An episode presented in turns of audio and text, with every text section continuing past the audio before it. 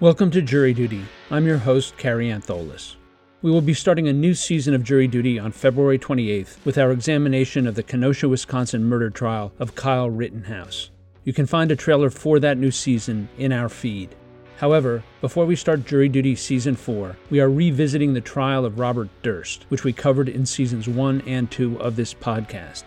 Jury Duty has secured exclusive interviews with two of the jurors, Carmen Klitecka and John Okanishi, who were part of the Los Angeles panel that convicted Robert Durst of the murder of his good friend Susan Berman. In our last episode, we heard Carmen and John recall the early portion of Robert Durst's marathon 14 day residence on the witness stand.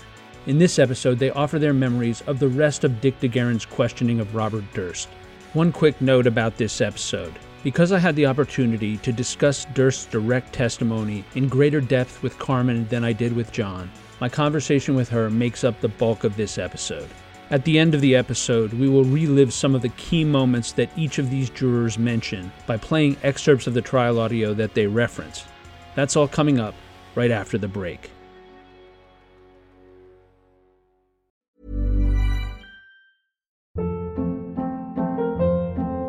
Hold up. What was that? Boring. No flavor. That was as bad as those leftovers you ate all week. Keke Palmer here, and it's time to say hello to something fresh and guilt-free. Hello Fresh. Jazz up dinner with pecan-crusted chicken or garlic butter shrimp scampi. Now that's music to my mouth. Hello Fresh. Let's get this dinner party started. Discover all the delicious possibilities at hellofresh.com.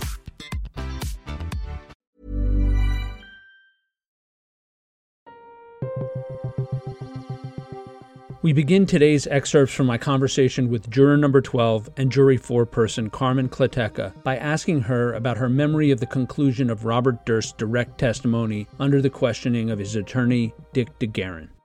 Towards the end of Robert Durst's second day of direct testimony, he moves on to describe the events surrounding his going to see Susan Berman around the holiday period of 2000. And he talks about spending time with his friend Diane Boucher up in Northern California, that he took out $9,000 from the bank to buy marijuana from a friend in Garberville, and then he decides to drive down to Southern California rather than fly. Would you tell us what you remember of that? So that was all so weird, all those things. Tell me your response to all that stuff. Well, first of all, let's do one at a time. So let's just start with that story of he's going to fly across the country to care for a friend with some sort of a female medical condition that requires surgery. I mean, that in itself is not believable. They could have at least come up with a different story. So later, when the prosecution asked him about that, they showed that there were no records of his friend having had surgery at that hospital. So to me, that was not surprising. Okay, so that's the first part. And then the next part about him like driving down and the $9,000 and stopping by at a friend's house in, you know, Danny Cunningham also a person who like doesn't exist and it was comical like watching him sit in front of me coming up with these stories just like he had an answer for everything. His friend was off the grid and his friend didn't have an address and he had an explanation for everything. And yeah the weed farm and no electricity that was just so weird.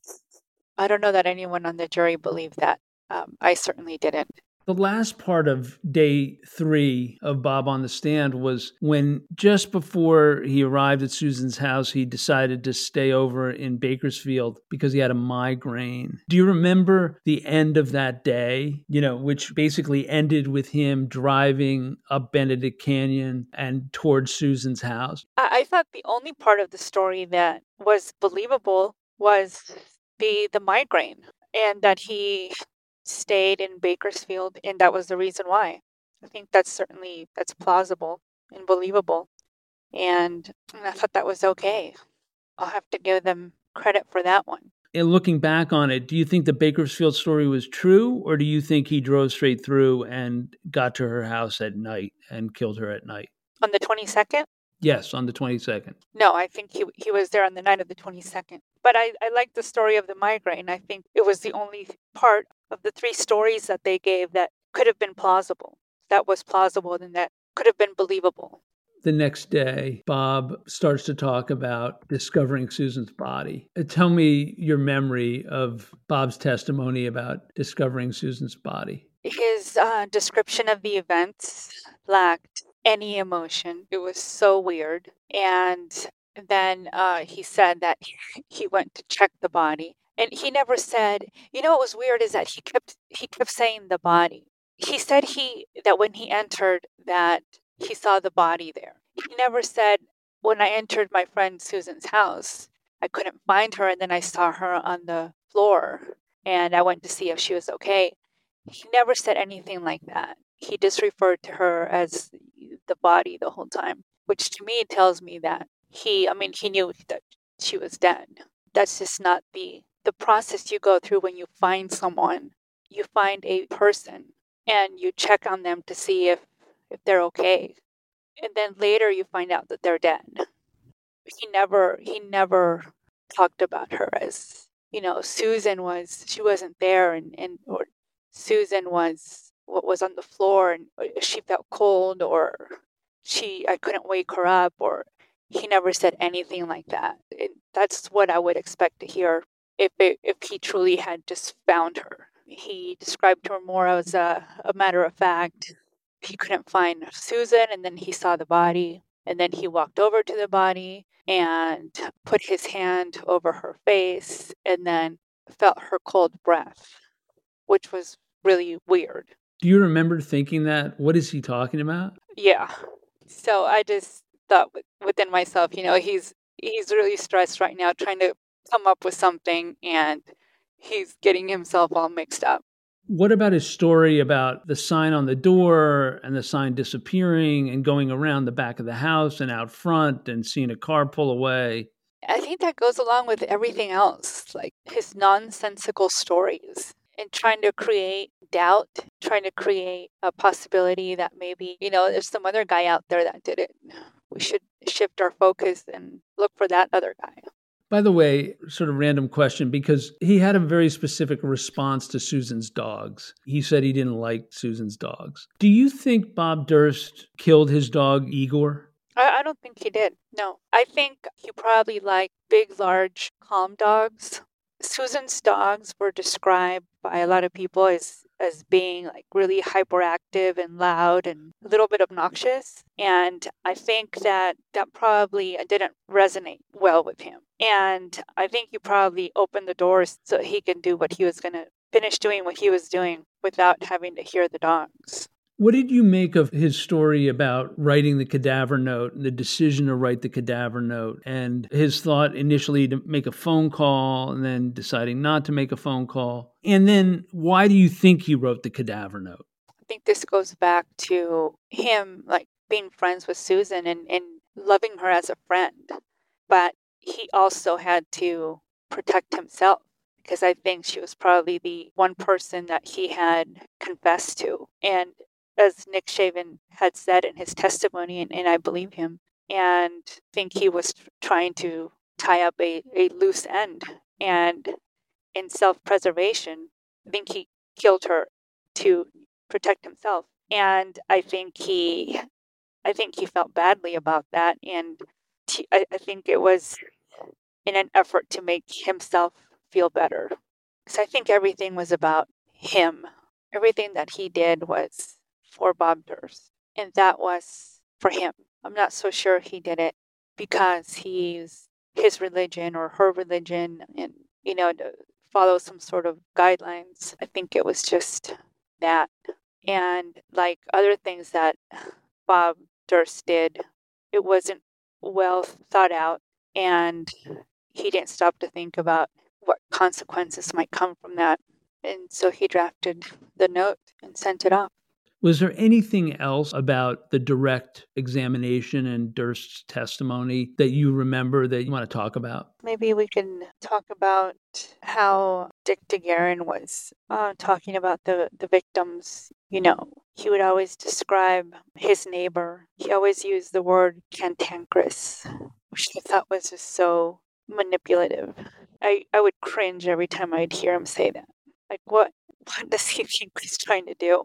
Like if he says it enough times, we're we're gonna eventually say, well, yeah, he he deserved to be killed. Oh yeah. So yeah, Morris Black. There was a moment that John Lewin would later pick up on, but I wondered if you picked up on it before the cross examination. When DeGuerin asks Durst whether Morris Black knew that Durst was Bob Durst. And Durst said he knew that for a long time. And then Durst said, I told him I sometimes wore a disguise as a woman because I didn't want to be me. And he said he went through that a while ago. And then DeGuerin asked, Did you explain to him why you didn't want to be Bob Durst? And he said, primarily because of Jeanine Pirro. When Durst said that, do you remember thinking he told Morris Black about Jeanine Pirro? Mm-hmm. Do you remember thinking that in the moment, or was yes. it only when really?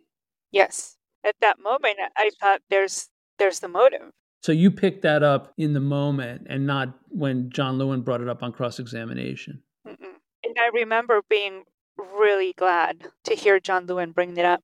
Do you remember anything about Durst's testimony about his relationship with Nick Chavin and whether he told Nick Chavin it was her or me? Yeah, I thought that was really weird the way they did that. So when DeGuerin brought that up, so I mean they brought it up because they they had to they had to address it. But if you recall, when they were talking about that meeting they had at the restaurant, they were trying to shift the focus on a bunch of other details like the credit card and the menu and like stuff that didn't matter. And it was so obvious to me that it was like a tactic to manipulate us and uh, shift our attention but, you know, at this point, I was well used to those tactics from the defense. That, I mean, it was just one more. And I don't know, I thought it was kind of pathetic. All right, the questioning of Durst by DeGuerin about Andrew Jarecki and the interviews and why he gave those answers. Starting with Durst's testimony that he was using crystal meth, and then going on to the way that Jarecki manipulated Durst into certain answers. Tell me about your response to hearing that part of the interrogation. So I thought it was another manipulation tactic, you know, telling us that, oh, it was uh, Jarecki told me to say that. like it just was so ridiculous. First of all, it didn't make sense to me that he he went to to Jarecki because he wanted a movie to be made about him so that he can show everyone that he's uh, really a nice guy and everyone would change their perception about him. However, when that movie came out, it did not show him in very good light and he was thrilled about it. I thought it was so bizarre that his only complaint about that movie was that he was portrayed as having killed his dog. And I think that's one of the things about uh, Bob Durst is that he was exceptionally honest at times. And it was surprising because some of the times when he was honest, I would have expected him to not be. And you know, like when Jarecki showed him the scene of the Christmas party where Ryan Gosling and Kirsten Dunst, he pulled her out of her mother's house by the hair. The expression on his face was just very matter of fact. It was just so weird to see that. And I thought it was genuine. I thought he was just, you know, being himself. So when he was on the stand and now uh, years later, he's claiming that he just said that because Jarecki told him to. I don't buy that for a second. And then his answers to DeGuerin's questions about the bathroom audio, about there it is, you're caught, and about kill them all, of course. What did you make of that? I thought that was a good try. That was a very good try. They're going to think I killed them all, of course. There's only one problem with that is that there's no they're going to think um, on that audio. And the raw footage was played for us. It was played at full volume. And the only thing we heard right before Killed Them All was complete silence. Wow. Nice. Yeah. What you're hearing are the sounds of people everywhere putting on Bombas socks, underwear, and t-shirts made from absurdly soft materials that feel like plush clouds. Yeah, that plush. And the best part? For every item you purchase, Bombas donates another to someone facing homelessness. Bombas. Big comfort for everyone. Go to bombas.com slash ACAST and use code ACAST for 20% off your first purchase. That's bombas.com slash ACAST. Code ACAST.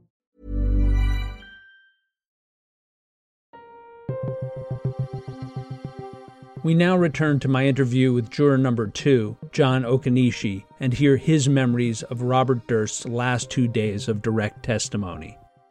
There are two aspects of Robert Durst's direct examination by Dick DeGuerin that I want to focus on. Number one, Durst's testimony to DeGuerin about his drive down from Northern California to see Susan Berman and what he experienced when he got there. And number two was his account to DeGuerin of what he meant on the bathroom audio when he was caught muttering those words like, there it is, you're caught, or killed them all, of course. What were you thinking when you heard those answers? One of the most you know incriminating pieces of evidence is what was recorded during uh, the jinx. We had learned that what was actually you know shown on the documentary was all edited. So as it appeared in the documentary that wasn't so much presented to us as the you know the unedited you know audio recordings. And durst's explanation is that oh you know before saying you know killed them all he actually said he was actually thinking or saying they'll think I killed them all. That was his that was his uh, explanation for for that. But then that audio clip, you know, killed them all. Of course, they played that at full volume multiple times. You know, it was always prefaced. You know, he he was in the bathroom, right? So obviously, um, you know, the uh, the the the restroom sounds were being played at you know full blast along with his quotes, which uh, was pretty pretty crazy to hear it that many times played that loudly. You know, we didn't hear it. These words that he said were obviously not there. He just made it up like he made up a lot of things. He just made it up as he went along.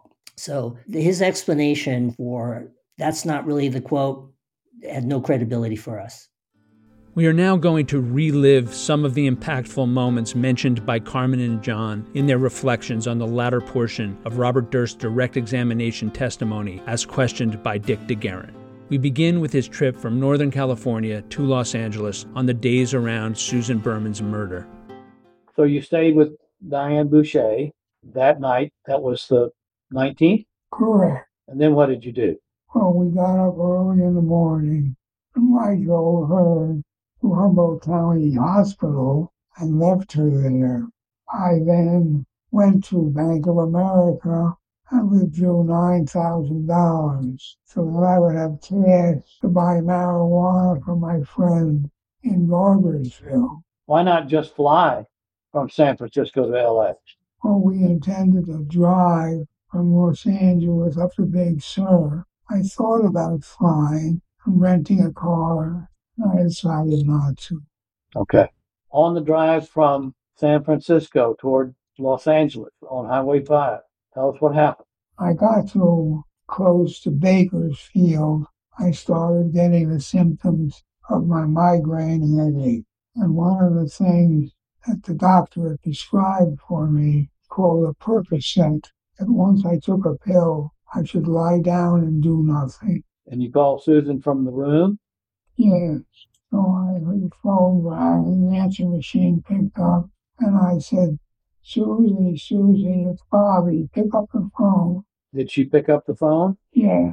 What did you tell her? She said, Bobby, are you here?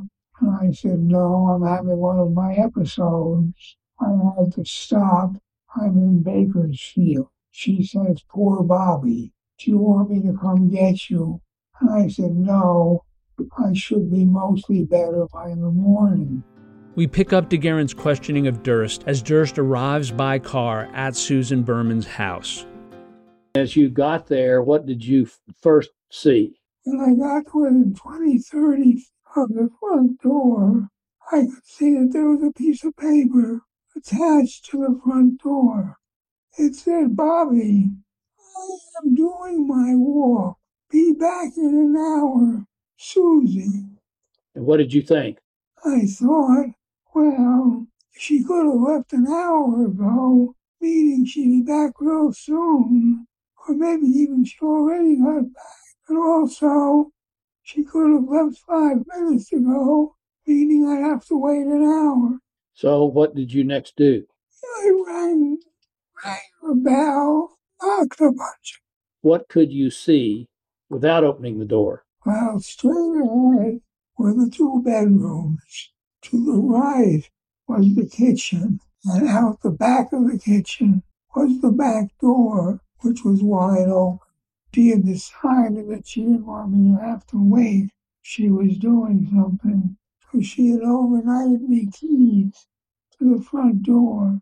So did you have a key to her front door? Two keys. What did you do?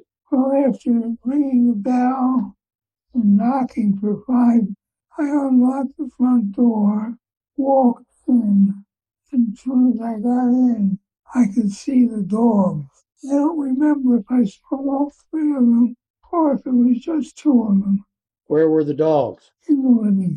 And what did you do next? I decided I would see what was, why the back door was open. So did you walk out into the backyard through the kitchen door?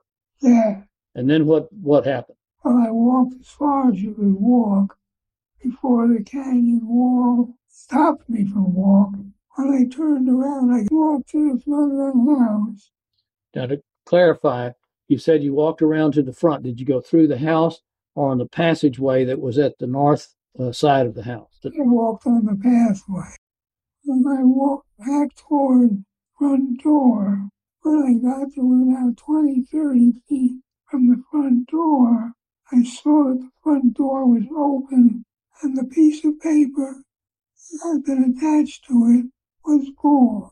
I walked into the house, followed Susan a few times, figured she must, be she's still on her walk or she's in one of the bedrooms. I walked down from the front door to the bedroom. As soon as I got in front of the first bedroom, I did a double take. I saw Susan.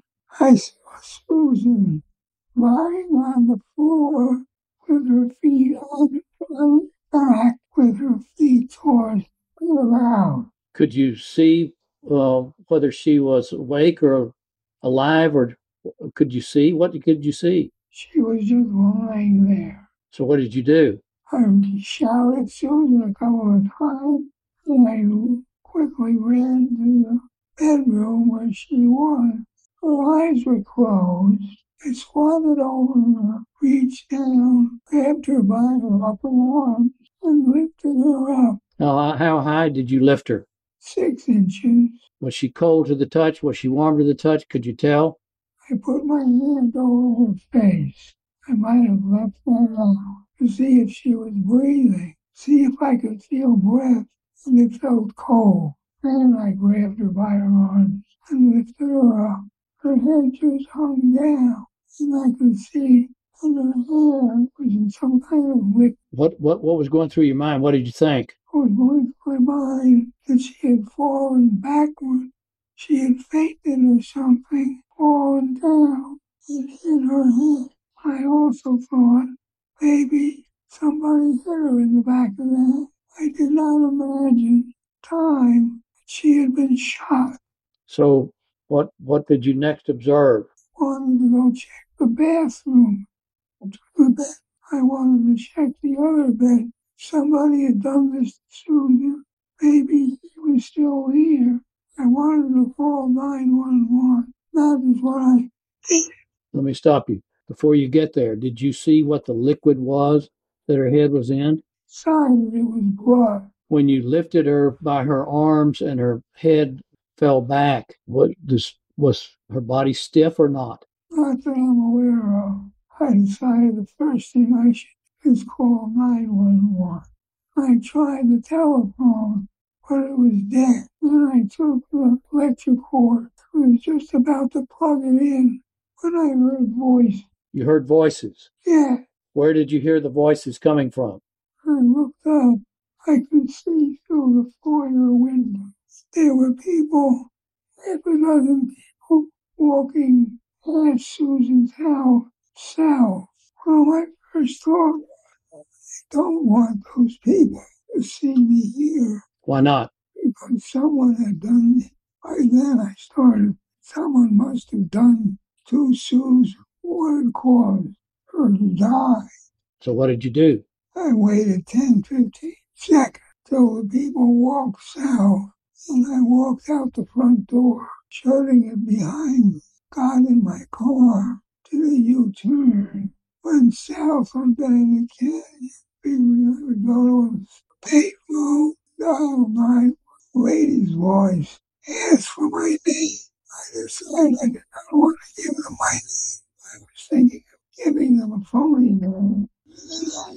Aware that my voice is very recognizable, that even without a name, be me or me doing the report. So I decided instead of calling 911, I would send the police a letter telling them that Susan was dead in her house. Next, we have the moment when Robert Durst acknowledges that Morris Black knew exactly why Durst was in hiding. Morris Black knew that you were Bob Durst. He had known I was Bob Durst for a long time. When was the first time he saw you as Bob Durst and not as Dorothy Ciner with a wig? Sometime in March or April. All right. Did he make any remarks about that? I told him that I sometimes wore a disguise as a woman because I just did not want to be me. And he said he went through that a while ago. In other words, not wanting to be you, not wanting to be Bob Durst. Did you explain to him why you didn't want to be Bob Durst? Primarily because of Jeanine Pirro. Later in the questioning, DeGuerin elicits Durst's reflections on his interview with Andrew Jarecki.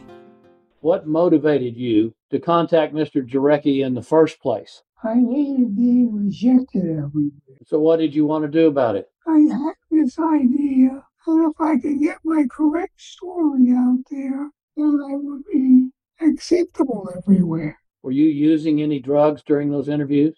Yeah, What were you using? was crystal meth. What effect does that have on you? Or what did it have on you? It speeds you up.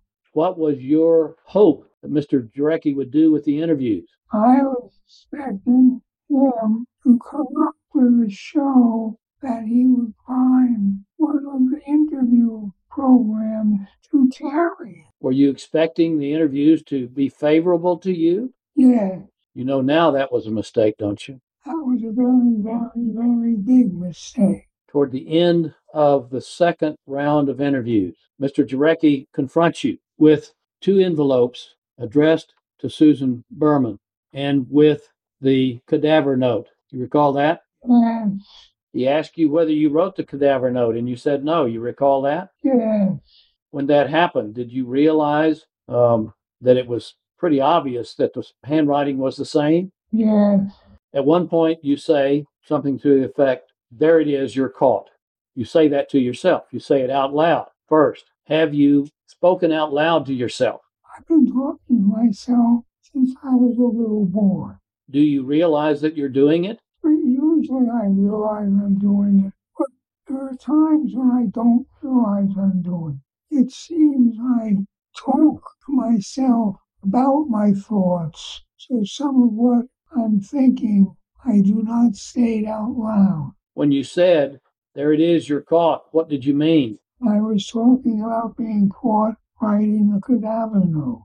Even though you had denied it for years? Yeah, Later uh, in the recording of your talking to yourself, you also said, Kill them all, of course. yeah, What did you mean by that? but I did not say out loud, or perhaps said very softly, as they'll all think I killed them all, of course.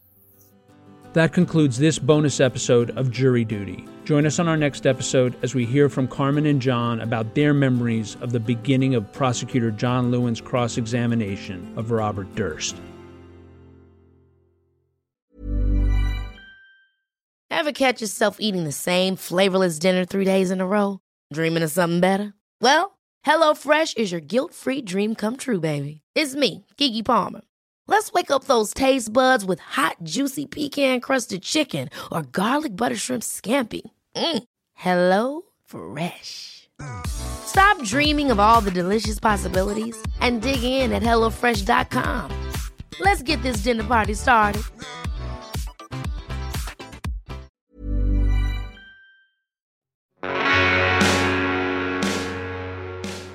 You can find more information about this trial at crimestory.com. Jury Duty is created, produced, and hosted by yours truly, Kary Antholis. It was co produced and edited by Chris Terracone. Music was provided by Strike Audio. Thank you for joining us, and we hope you will come back for the next episode of Jury Duty.